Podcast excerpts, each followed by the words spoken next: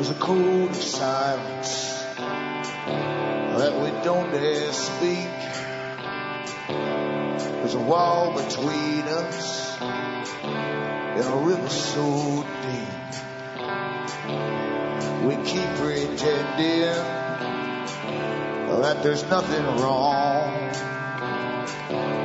There's a code of silence and it can't go on.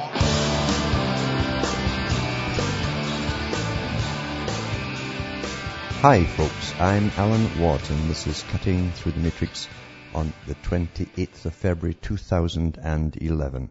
Newcomers look into cuttingthroughthematrix.com website and hopefully you can help yourself to a lot of audios I've put up there over the years where I try and show you this incredibly massive pyramid of structural organization which rules over every individual soul on the planet and to show you that democracy is bogus and that you're under an authoritarian system of very rich people and they've got on board with them academia. In fact, they gave academia uh, the, their curriculums and all the rest of it. They made sure of that. They got the right books to always indoctrinate the next generation of management over the people. And we're going through a planned societal change in, in, in the system where literally they hope to bring in their wonderful utopia in the future, maybe 30 years down the road. Uh, but don't hang on thinking, well, I'm okay, it will take 30 years. No, you only see massive changes day by day, week by week, as we go through this massive organizational change of societal structure. And you're living right through it now. One of the greatest events ever to happen because um, if they ever had a Tower of Babel, it was nothing compared to what's coming up right now. We're living through these actual phases of it.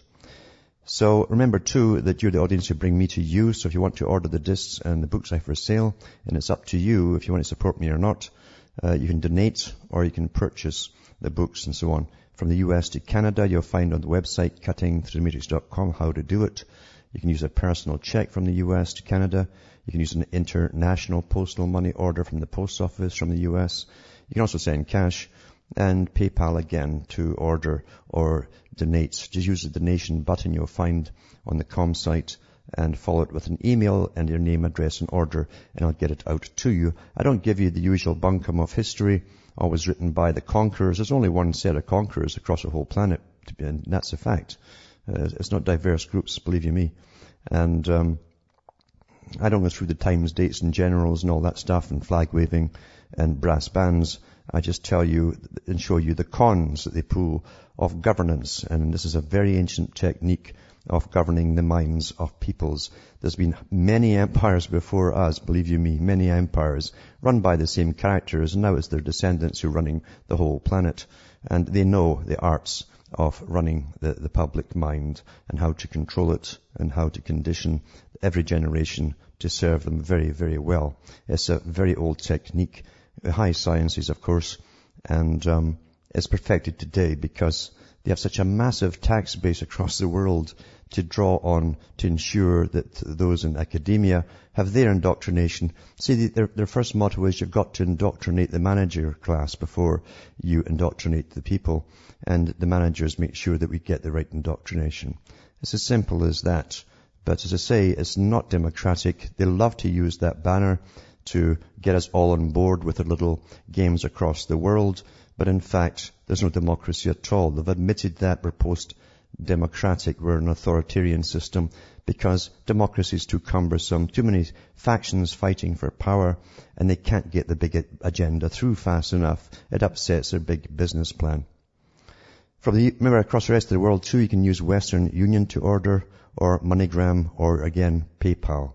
Use the donation button and send it with a, follow it with an email with your name and address and the order, and I'll get it out to you. And remember too, straight donations are certainly welcome because they just trickle in once in a while. And the costs here are very, very high. As the dollar plummets uh, through uh, quantitative easing, which is inflation, uh, then of course there's less and less uh, purchasing power with every dollar. Back with more after this break.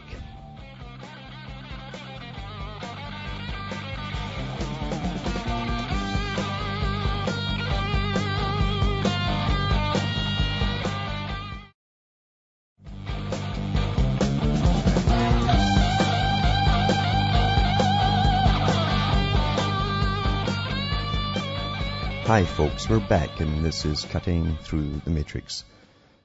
Talking about the big picture, the big world in which we think we live and all the things we think we know about it and the nonsense we're fed by the media to make sure they keep us in the box, inside the box.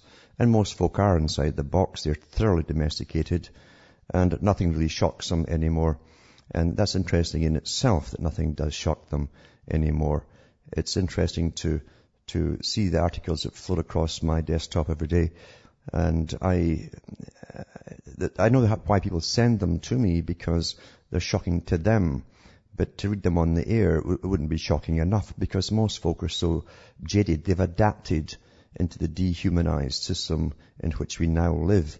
And uh, I had one about an abortion doctor uh, who was caught literally scissoring the heads of uh, babies coming out of the womb and stuff like that. That means nothing anymore. Uh, unfortunately, most folk out there, they're too far gone. They've had a, a, we've had a generation growing up on video games and slaughter and blood and guts, uh, mainly to go into the military for this particular period. And that's why they were raised like that with the lowest possible uh, morality, even though they say there's no morality at all. It's all moral relativism. Who benefits? As long as someone benefits, that's okay. And it seems the troops don't mind who ends up with oil fields across uh, the Middle East, uh, as long as they get the little tin medals when they come home, because they want to be somebody, you see. So we're living in the system now where folk are jaded. Contamination is a term the communists used uh, to do with liberalism, and uh, it's been very, very effective. I think Yuri Bezmenov talked about that too, and I put his links up on my archive section a couple of years ago, I think where you can hear him talking about the system and how the US public were being dumbed down from academia on down. And uh, certain uh, selected professors were embedded in the universities to make sure that they pushed this particular form of degeneracy. And that's what we, we are in today, degeneracy. Nothing shocks us anymore. Everything's okay. And as long as I'm okay, then everything's okay. Again, that ties in with Lord Bertrand Russell who said we shall create an egocentric, an egocentric, narcissistic society, everyone in love with themselves and no one else, you see. And that works so beautifully when you want to conquer whole nations. No one stands up with anyone else or for anyone else because you see, you, you feel you've got nothing in common with them. I'm okay. I'm okay. So why worry about them? Was, also being fed so much war stuff from media, even from the Vietnam era onwards, until people got jaded with that too. They, they got fed up watching the napalm bombs raining down on people and burning them when they were eating their dinners. And it was another yawn, and then they'd turn on the television to some other station and watch some other bit of fiction because everything became fictional to them. And that was part of the dehumanization process uh, on, the, on, the, public's mind. It makes them, it gives them a dissociated feeling. They're not really part of reality anymore. Everything's blurred in a kaleidoscope of, of kind of entertaining horror. And uh, I've gone through too about the big meetings they've had with the G20 and so on, and talking about how the Royal Institute of International Affairs were the ones who dreamed up the idea of creating these big organizations. They're again non-democratic because the public uh, of the countries these prime ministers and presidents represent are never asked their opinion uh, or even given a vote uh, to see if these organizations which are supranational should even exist.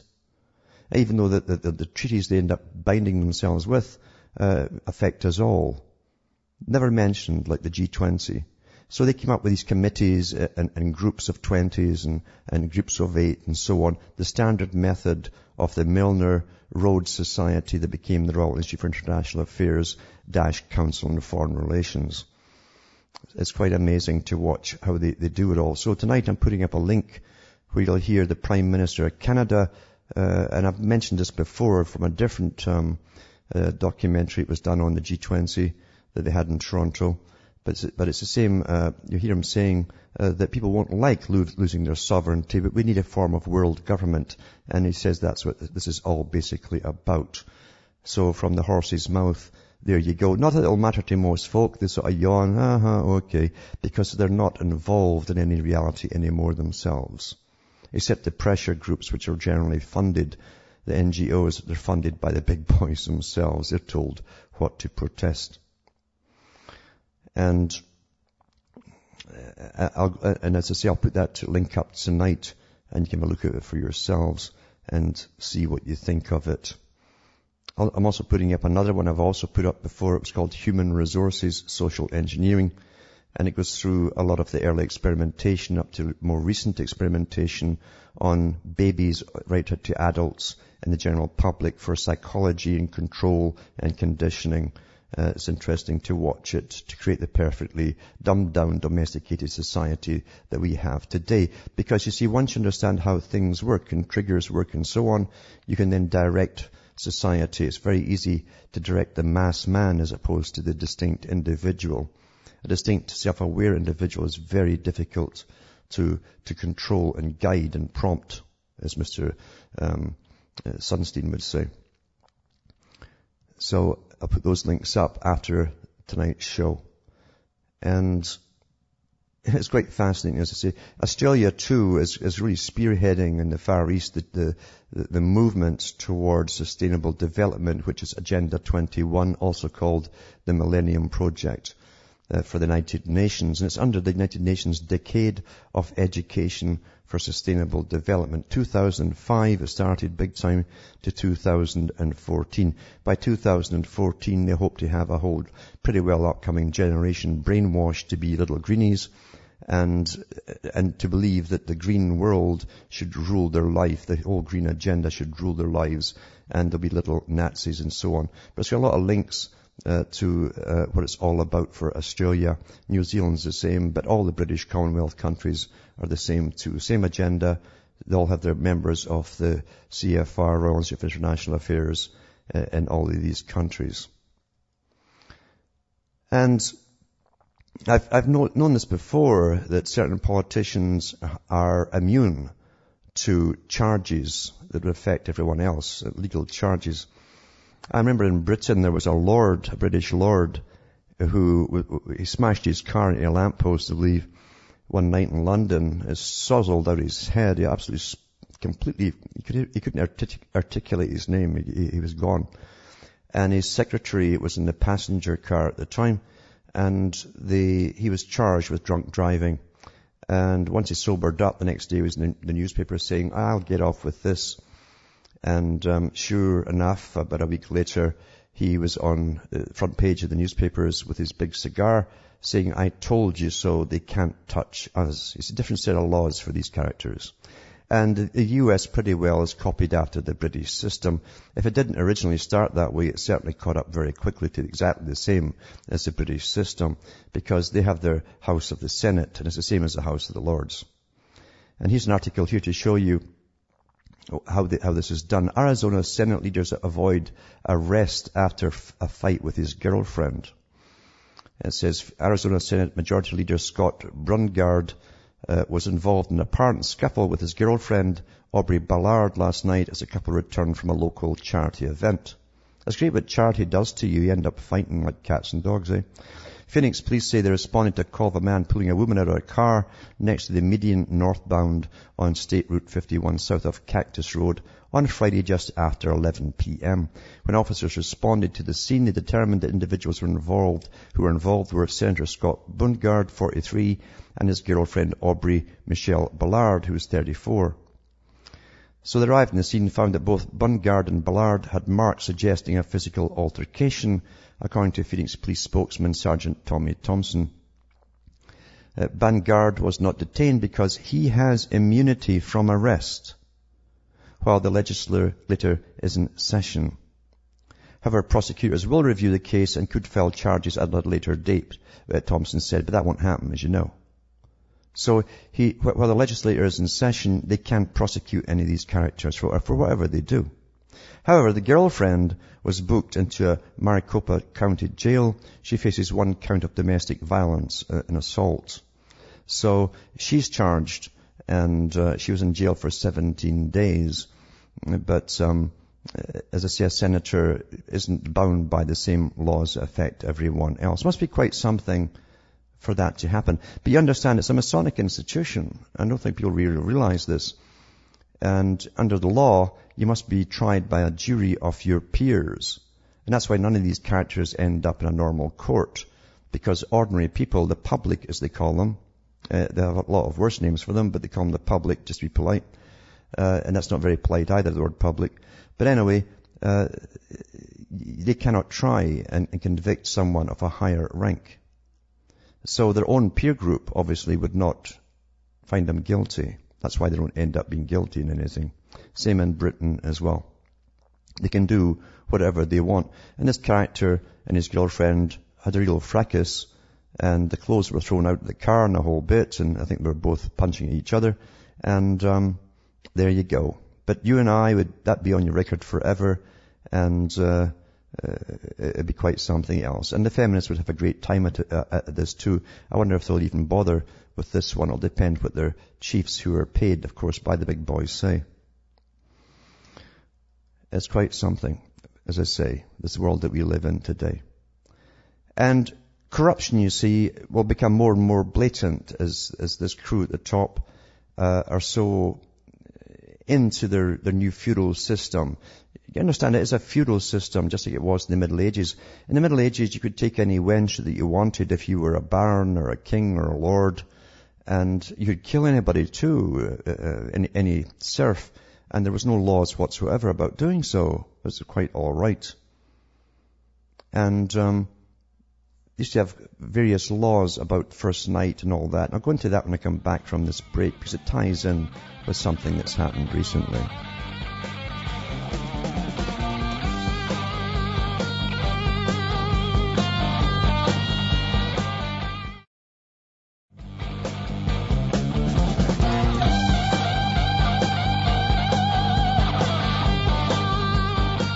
Hi folks, we're back. This is Cutting Through the Matrix, talking about feudalism. Because in feudalism it was a, it was a great old time for those in power because they had unlimited power. Uh, they were the law basically. And the morality that they, they, they practiced themselves was totally different from that of the public who were kept in line by the big church and so on. And, uh, it's interesting to see, as I say, feudalism how they, they could, the, the baron could grab women and so on. Children too, didn't make any difference. Uh, rape them, have sex with them, kill them, uh, if, if, they needed to or wanted to or to, uh, some sort of turned them on, whatever. And this has really been the history of those up near, up the top. They get very bored, you see. And when they get bored, it does deviant things to their minds, or maybe they're just deviant to begin with, and too inbred with their deviancies. Personally, I think it's the latter. And I think that will always be the case. A little while back, of course, we had Prince Andrew and um, uh, his, his, various fracas with Fergie, his ex-wife, I think it is, uh, who was taking, she was saying that you get $500,000 would get you an interview with Prince Andrew, who at that time was ambassador to Britain for big, big contracts for the British government. So this backhanders and uh, under the table cash and all the rest of it going on, that's normal business for those near the top.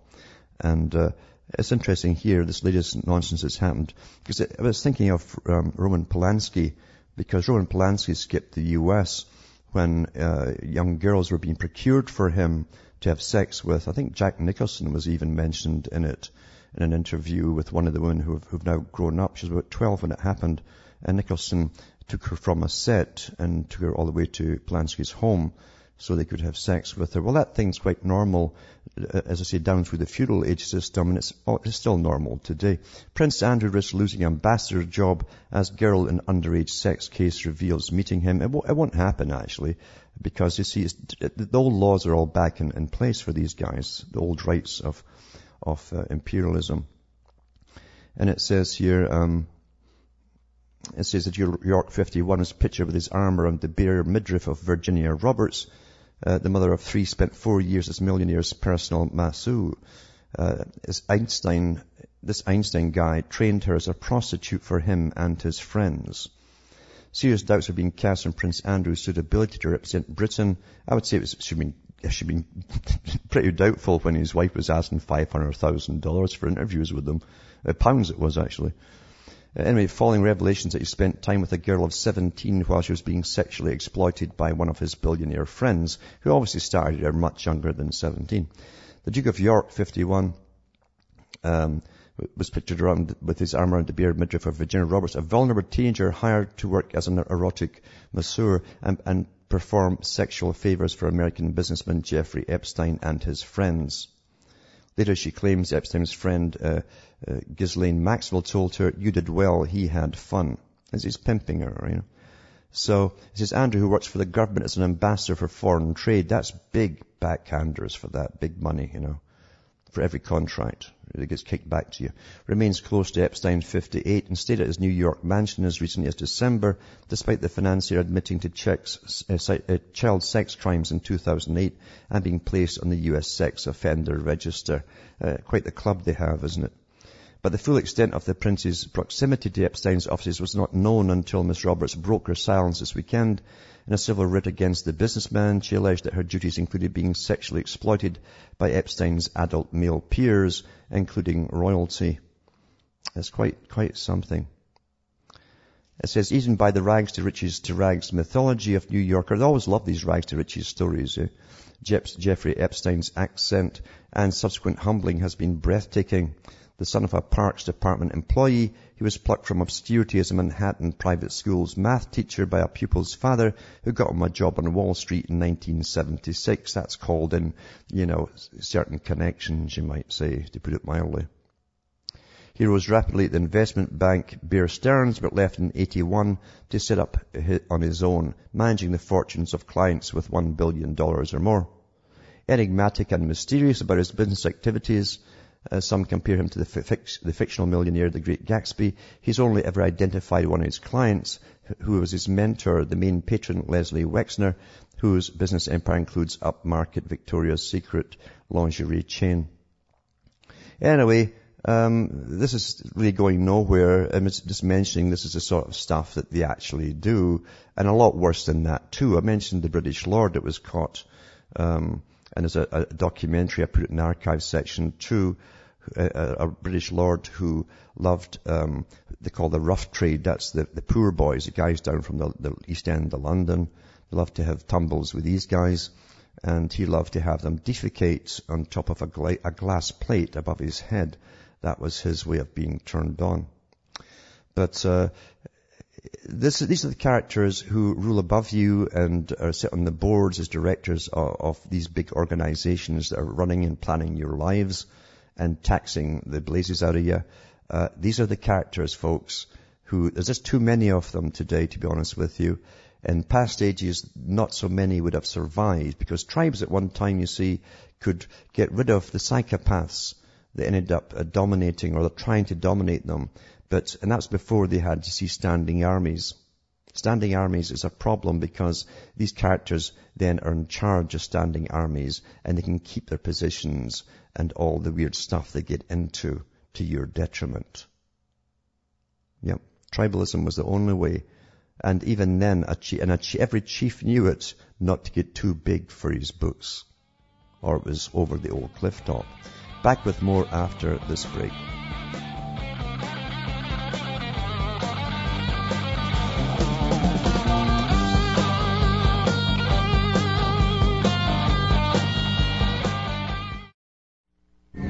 Listening to the Republic Broadcasting Network because you can handle the truth.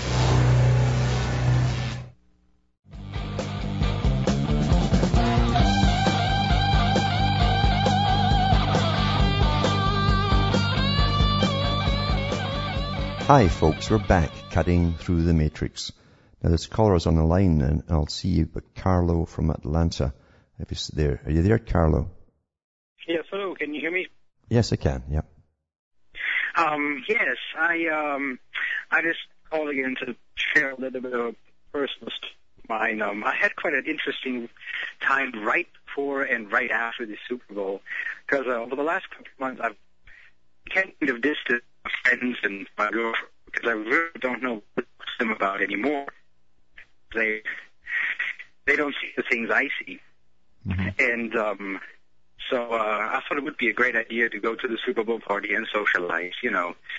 And Yep. I only made it halfway through. I had to leave, and uh, then I came back to work. And my boss and my supervisor are both um, really good friends of mine. So uh, they sat me down, and uh, they tried really hard to get me to come to their reality. You know, back to happy land almost.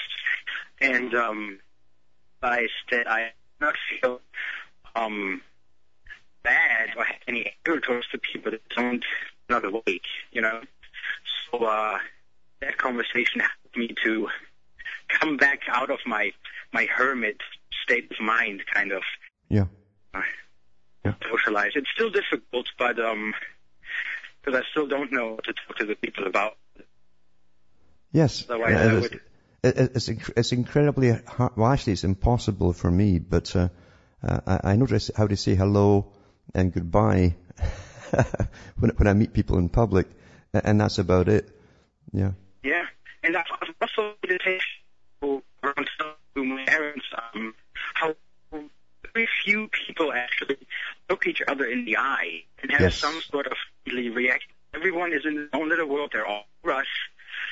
Uh, They're all rushed, but I'll tell you, they've actually uh, admitted under their studies, because, we're always getting studied by the big boys who give us cell phones and things, uh, and, they've found that the youngsters with their Blackberries and all the rest of it uh, are, are, are using less and less eye contact now. In fact, they don't know how to socialize in person with other people, and, and that's spreading into the older population too, as they get more and more into electronics. Yeah. yes, even at, at work, uh, you know, chefs, and when we go on site and we cook the dinners, um, and we have a, a quick um, most of them step aside and uh, have a quick smoke. And while we're having a smoke, everyone whips out their cell phone, is tasting, emailing, or ring, and there's at all for people. Yeah, and, and even when nothing's happening on their cell phone, they're, they're standing with their hand just staring at it. it's just astonishing. Yes, yes. And even I had to, I put myself, and I really had to force myself to stick with a phone that actually just makes phone calls and sends text messages. yeah. You know, because there's no need for all this, Mhm. this technology crap. Yeah, but that's all. I just wanted to um, small story again, and uh, thank you for what you've done. I'm going to hang up now and continue listening to you, sir. Okay, thanks for calling. Uh, and there's Steve from Cincinnati there. You there, Steve? Hello, Steve. Yes. Yes. Alan, I was raised a Catholic, Mhm. and I had become disgruntled during the period of time when it became obvious that there were so many pedophilic Catholic priests, and the Catholic Church was trying to cover it up. So a friend of mine introduced me to, told me that I should become a member of her Lutheran Protestant church, and I attended her church with her and it became clear to me that the pastor of this church was a homosexual. And I was wondering, I was listening to a program on RBN just a few days ago called Freedom Frenzy Radio, in which a caller called in and said that the he alleged that King James was a homosexual and that the Christian church has basically been a homosexual movement. Uh, and the, the host of the show asked, well, where are you getting this crazy information? And the caller said, well, are you familiar with Alan Watt? Basically getting it from him. And I'm wondering, was he misrepresenting you or is that basically your view? Well, what we do know is King James of Scotland, the the King James Bible. He he uh, gave the, the cash for it to a whole bunch of people. He was he was called in Scotland. It's in the history books. He was called Shamey Jamie because he loved to uh, chase the page boys around, and uh, he was interested in boys. There's no doubt about it. He was homosexual in the history books. Uh, we do know in the Catholic Church, um, I've no doubt that would anywhere where there's a lot of men and no women or few women, um, you, you'll find even in an army, by the way, you get a lot of homosexuals going into it. Uh, in, in all ages. However, we do know, even from the testimony of one of the main uh, people who came forward representing the American Communist Party, she was a recruiter, and this is in the congressional record, she was a recruiter um, for for young communists, and she helped to decide where to put them into government bureaucracy, whatever. And she said she sent hundreds of the ones who were homosexual into the Catholic and, and encouraged them to go into the Catholic Church. And that was during the 20s and 30s and 40s, right up to the present, you know. So, so they were encouraged to go into the Catholic Church. There's no doubt about that. And that's why it, it, they became ultimately uh, a, a, majority at, the high end, ends of the Catholic Church. It was even Malachi Martin came out and talked about that. He wrote about it in his book, uh, Windswept House, uh, of how uh, there were these organized, literally organized groups of homosexuals and Freemasons too, by the way, uh, who had their own uh, little things going on and so on. So uh, it's not just my word for it, it's, people who are in the Catholic Church. And, I, I've got another, I've got, I get letters from guys who've gone into seminaries and they literally get vetted to see what their, their impression or their opinion is on homosexuality. And uh, even the questionnaires are so worded that if you put the wrong one down, you're not accepted. You must be almost uh, uh all pro-homosexual. In other words, a homosexual yourself now, now to, to pretty well get into it. Now, the Protestant churches uh, uh, are, are, are, a different kind of prostitute, I'd say, because the Protestant churches in America, especially, are all on board with with American uh, Zionist movement. George Bush used them to the to the fullest extent. Um, with Rumsfeld, they, they funded a lot of their pastors to be on board with the, their wars, ongoing wars and to save Israel and so on. And it was really a, a front to get them all on, to, to back, to get their, their, congregations to back them and send their sons off to, for more wars and that kind of stuff. But you'll find it's through, you understand, um, anywhere where there's robes to be put on, for instance, and dressing up, whether it's an entertainment or the theatre or whatever, you always find uh, uh it's always been kind of heavy with homosexuality. Um, an audience where you can perform. Uh, and so it's always been a thing in entertainment for sure as well. And, and to an extent, it's always the same in, in, in these higher churches. Uh, it doesn't say that all churches are the same, definitely not, but there's no doubt about it. In the 20th century, um, there was a big infiltration on purpose uh, by um, what was called at that time the Communist Society, Communist, Party, to put more and more people into the church and down the road, they could then point the finger and when each, when a scandal would break out and say, my God, here's another scandal, here's another scandal, here's another scandal. And so they were actually putting them into the church and causing the problems. And Alan, can I ask you, I have also heard that people say that this Mohammed, who is the great saint of the Muslims, was in fact a pedophile. I've never seen the evidence of it. Um, and, and uh, we know he liked women and he did marry one. And, uh, I haven't seen the, the, the, evidence of pedophilia there. In fact, if, anything, it'd be against all these teachings because uh, in, in the Quran, it's, it's, uh, it's really uh, it's, it's, blasphemous to go into to homosexuality of any kind whatsoever or, or child molestation. But I've heard evidence that, in fact, in his real life, he took some sort of eight-year-old well, maybe he was a pedophile. He was taking eight-year-old girls and uh, consummating relations with eight-year-old girls. I haven't seen the evidence of that. There's a lot of stuff, remember, put out by people, uh, especially nowadays, who are really whacking at the, the Islam because Islam must be destroyed for this new world order. And I haven't seen evidence of that in anything I've read. You know. Well, if you're living don't you feel that Islam is a threat to when all the immigration that is coming in with the Islam Islamists into no, Canada? No, not at all. No, not at all. The, the, the, Islam is coming into the countries because they're being encouraged into the countries by those who own your countries, and, you, you don't own the country. Uh, and that's what they did with Britain too. They, they set up the chessboard back in the 70s to bring the cultures of, say, Britain down by flooding them in with cultures that obviously could not adapt in such numbers. People can, if they come in, they, they trickle in, they always adapt to the prevailing culture. So if you want to destroy the, the, the, culture at home, you, you flood them into the country. And that's what they did with Britain. And that's what the vice, um, uh, that's the assistant prime minister to Britain of Tony Blair said. And I read the article on the paper here. It says we must destroy every last part of the British culture forever.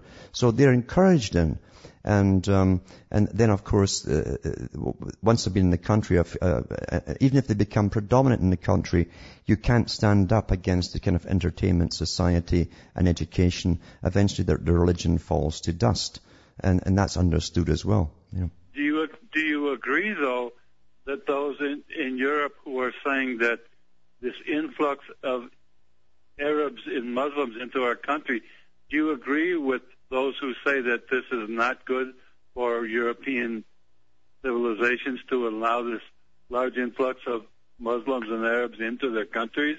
It, it's not good if you bring too many in the one at one time into the country. Absolutely, they can't uh, adapt to the society. There's too many of them. They don't have to. You had the same problem in America when they brought too many at one point of certain countries, and and, they, and they're still speaking their own language today. Um, so it's the same thing with all big groups who, who, are encouraged in. But don't forget, even in Europe, uh, if you go into Germany and other countries, their, their governments were bringing them in and paying them for them to come in and, uh, and giving them jobs. And uh, most of them sent money back home as well. So, can I ask you a question? I am a I am a Scandinavian person in America. Mm-hmm. Well, my grandparents moved immigrated to America a hundred years ago. If I were to go to try to live or get citizenship in a Scandinavian country today, I would not be allowed in.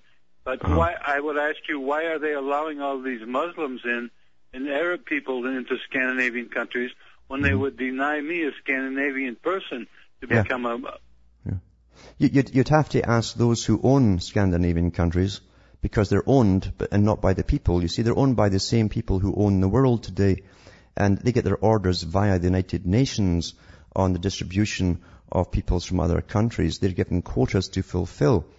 When Pierre Trudeau was in, uh, the Prime Minister of Canada, and Pierre Trudeau, by the way, uh, was a young communist. He led, he, in 1952, he led, led the Comintern uh, Association of Canada, that's a young communist meeting, over to Moscow and he became eventually the Prime Minister of Canada, a millionaire, of course, the millionaire uh, um, uh, communist leaders.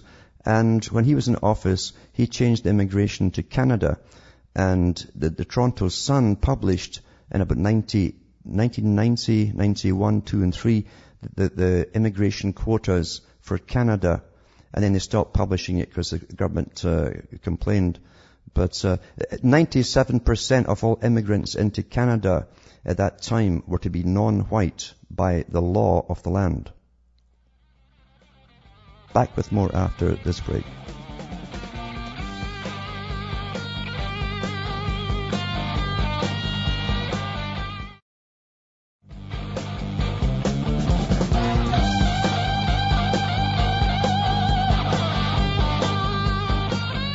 Hi folks, I'm back and we're cutting through the matrix.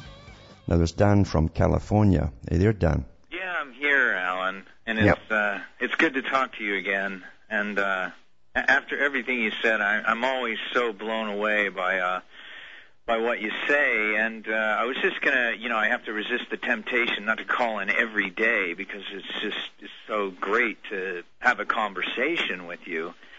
Um, but you mentioned Polanski, and yeah. uh, I just watched The Ninth Gate Oh yeah. With uh, Johnny Depp and uh, just did a little research on uh, good old Roman Polanski and uh, you know, and all the Manson family and you know all of the stuff that these people are into. You know, I mean, yeah. Uh, I don't know if you remember me, but my name's Dan. I'm mm-hmm. from Los Angeles. I've worked in television and video games. Uh, yeah. My mother was Eastern Star, and I went to all those Jesuit schools, that mm-hmm. alternate education that you speak of. And, yeah. um, you know, the best way I can describe it from the inside out is cruel and merciless mm-hmm. um, as a um, that it's that's just the way they teach. This it's just like a, a paradigm. Um, yeah. And it's essentially satanic, although they don't see it as satanic. It's just natural. There, yeah. there is, there's no, uh, there's no right or wrong. This isn't really evil. It's just, it's we're humans and we're part of nature, and yeah. we just kind of hack. Actually, what it is, is, is, is Kabbalism. In, in Kabbalism, there's no such thing as right or wrong.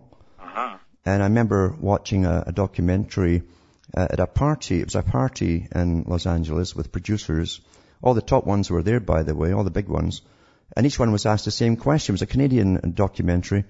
And they asked if they believed in right and wrong or good or evil. And every one of them gave the exact same answer, that there's no right nor wrong, no good nor evil. It's just uh, the balance, as they called it, which is Kabbalism. They're all into the Kabbalistic magic stuff. And somebody always benefits to the detriment of others. Uh, and that's just nature, as they call it. So uh, moral, and again, moral, uh, uh, morals come down to moral relativity with them as well. Everything's relative, no right nor wrong. Anything which a human being is capable of doing is therefore natural, is how they explained it. Yeah, yeah. it's not the message of uh, Jesus. That's although that's how it's packaged. Oh yeah, it's packaged that way. You know, the only Jesuit I, I met a Jesuit once and I was up, uh, I had a, a, rock group on the go at the time, and um, I was visiting someone, and uh, this Jesuit came up with a, just a, a, polo sweater and the whole thing to visit a friend of mine across the street. And uh, that night, uh, Barry, who did the jackets for Led Zeppelin and so on, he was an artist, he says he'll be in bed with this, this, guy's wife tonight. I says, how do you know? He says he always does that. This guy was a Jesuit. He, and I talked to him a couple of days later. He was into moral relativity, no right, no wrong. It was just blew me away. Yeah. I yeah. hear the music coming in, and oh, there's just a hundred different things I want to say. But I guess what I'll just say is just thanks. You know, you say what you know is not supposed to be said. That's right. You know, we, right. we're not supposed to say these things. Not supposed to say them, nor even think them these days. But thanks for calling. From Hamish and myself from Ontario, Canada, it's good night to me. Your God or your gods go with you.